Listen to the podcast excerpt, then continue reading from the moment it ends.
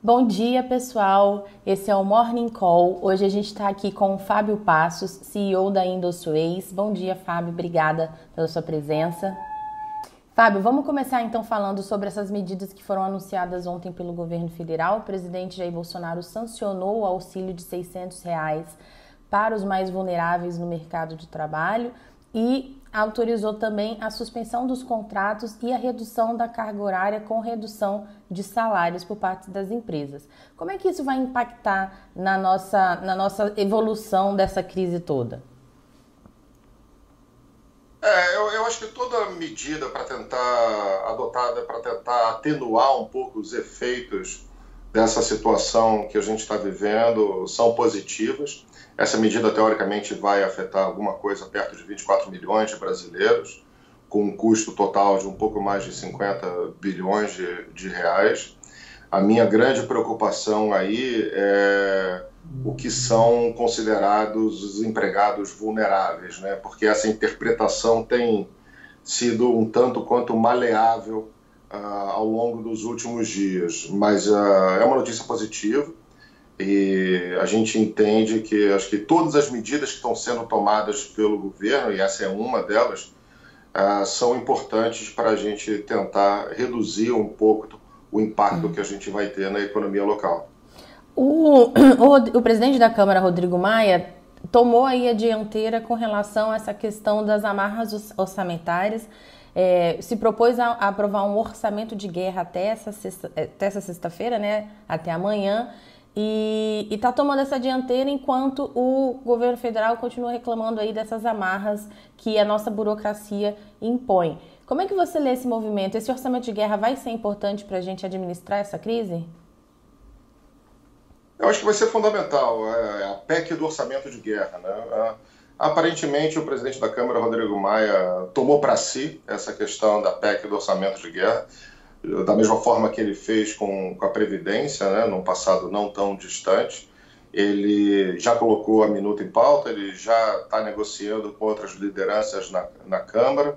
A ideia é sim votar até, até sexta-feira essa, essa PEC. Uh, eu acho que essa percepção de urgência é muito importante para a gente tentar minimizar, de novo, um pouco dos efeitos que a gente está vendo na economia local e, e, como os números da economia brasileira, acho que não só no Brasil, mas fora também, devem ser muito ruins ao longo das próximas semanas e meses, é, eu acho que toda medida que tenta se antecipar essa divulgação de números ruins, toda medida é, nessa linha tende a ser muito positiva. Né? Vou dar um, um outro exemplo, né? saiu hoje no Diário Oficial a isenção de IOF para uh, operações de crédito agora entre o dia 3 de abril e 3 de julho.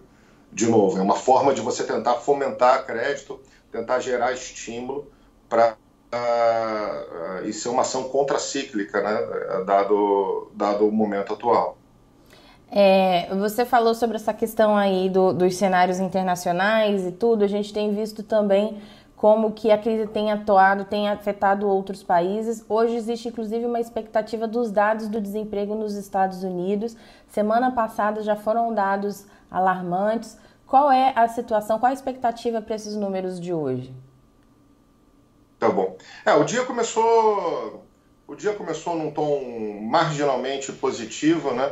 Até se você me dá a liberdade, só dando um pouco backdrop, mas o, o dia começou com um tom marginalmente positivo por conta uh, da alta do petróleo, né, dessa expectativa de que uh, uh, a Rússia e a Arábia Saudita possam chegar a um acordo. Né, o Trump chegou a mencionar sobre isso ontem, isso teve um impacto positivo nas bolsas da Ásia e, e, e, vem impactando positivamente os mercados europeus, que estão operando em leve alta depois das recentes quedas dos últimos dias. Mas acho que apesar dessa mini melhora, né, dessa, é difícil você falar em melhora ou piora, dada a volatilidade dos mercados uh, nessas últimas semanas. Mas o, o, grande, o grande problema continua sendo o impacto do, do Covid. Né? Então, os dados de emprego que você mencionou, de pedidos de auxílio-desemprego, já vieram acima de 3 milhões, né, o último número divulgado. É um número nunca visto, muito acima do, do esperado por qualquer analista, enfim, qualquer analista no mundo. a expectativa é que esses números possam chegar, se aproximar ou passar dos 4 milhões de pedidos de auxílio-desemprego.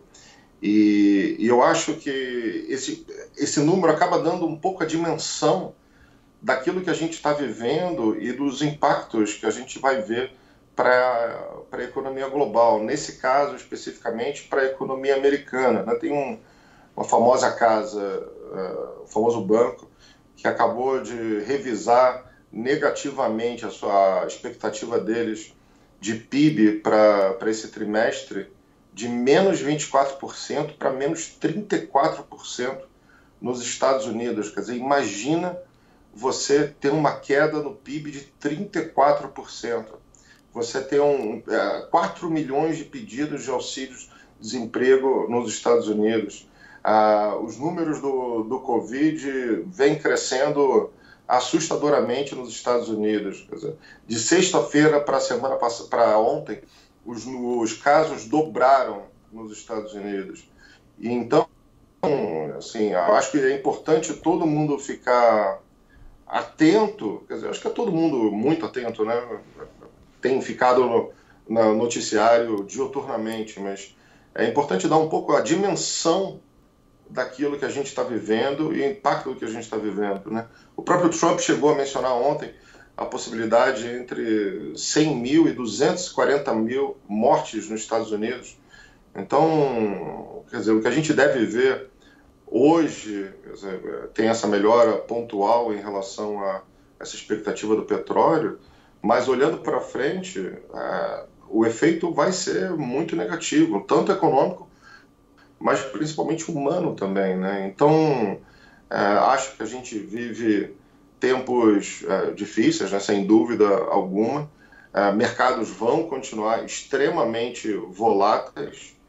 É, não só é da natureza do, do mercado financeiro olhar para frente e tentar projetar aquilo que está acontecendo, mas também interpretar um pouco todas as informações que, que ele tem.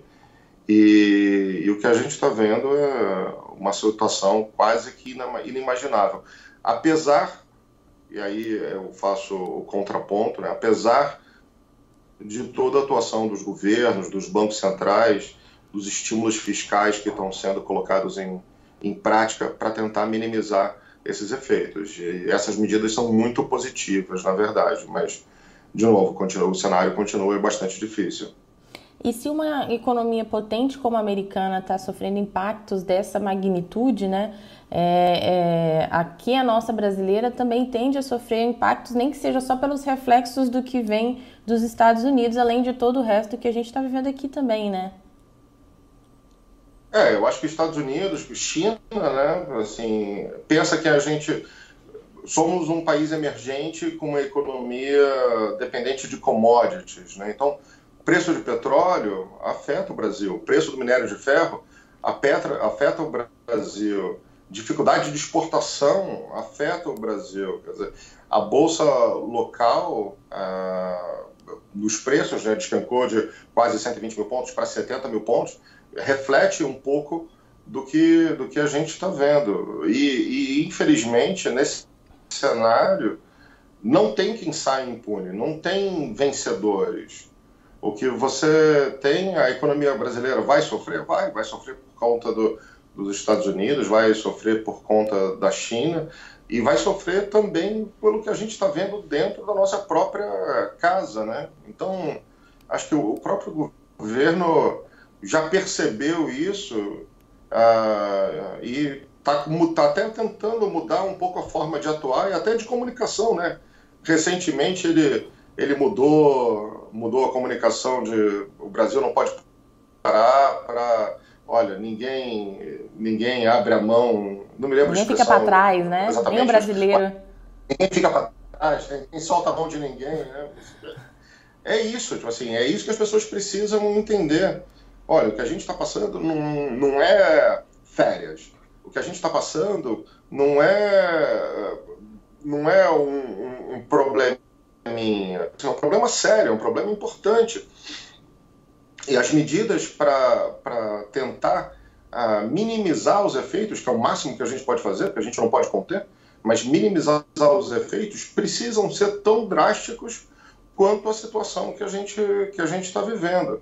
Teve uma tem uma frase do antigo presidente do Banco Central Europeu, né, do Mário Draghi, e ele falava: olha, vamos fazer whatever it takes, vamos fazer o que for necessário para lutar contra contra a crise. Foi uma em relação à crise passada, mas acho importante a gente ter em mente que é isso que precisa ser feito. A gente precisa fazer o que for necessário. Vai ter um custo alto? Vai. Mas primeiro a gente resolve o problema. Depois a gente vê como é que a gente consegue lidar com, com isso. Né? Se você tem um, um filho na, na, na, UTI, você gasta o que for preciso para salvar a vida dele. E depois você vê como você paga a conta, porque não adianta nada no final do dia você não gastar o dinheiro necessário e, e seu filho morrer. Uhum. Então, assim, a gente precisa ter em mente que assim, as economias globais estão na UTI. Assim, empregos estão na UTI, vidas humanas estão na UTI. Então, os governos precisam fazer o que for necessário para tirar a gente dessa situação atual. É isso que está sendo feito. Vai demorar ainda algum tempo. Acho que as medidas, de novo, que foram adotadas foram medidas positivas uh, ainda num cenário muito complicado, mas medidas positivas. A gente deve começar a ver os efeitos disso um pouco mais para frente. Por enquanto, os números vão ser muito ruins, uh, mas, assim, pelo menos serve, serve como um sopro de, de esperança frente àquilo que a gente está vivendo, na meu, no meu humilde ponto de vista, pelo menos. Tá certo, Fábio. Muito obrigada pelas suas análises. Um bom dia para você. Para a gente, para todos nós. Tchau, tchau.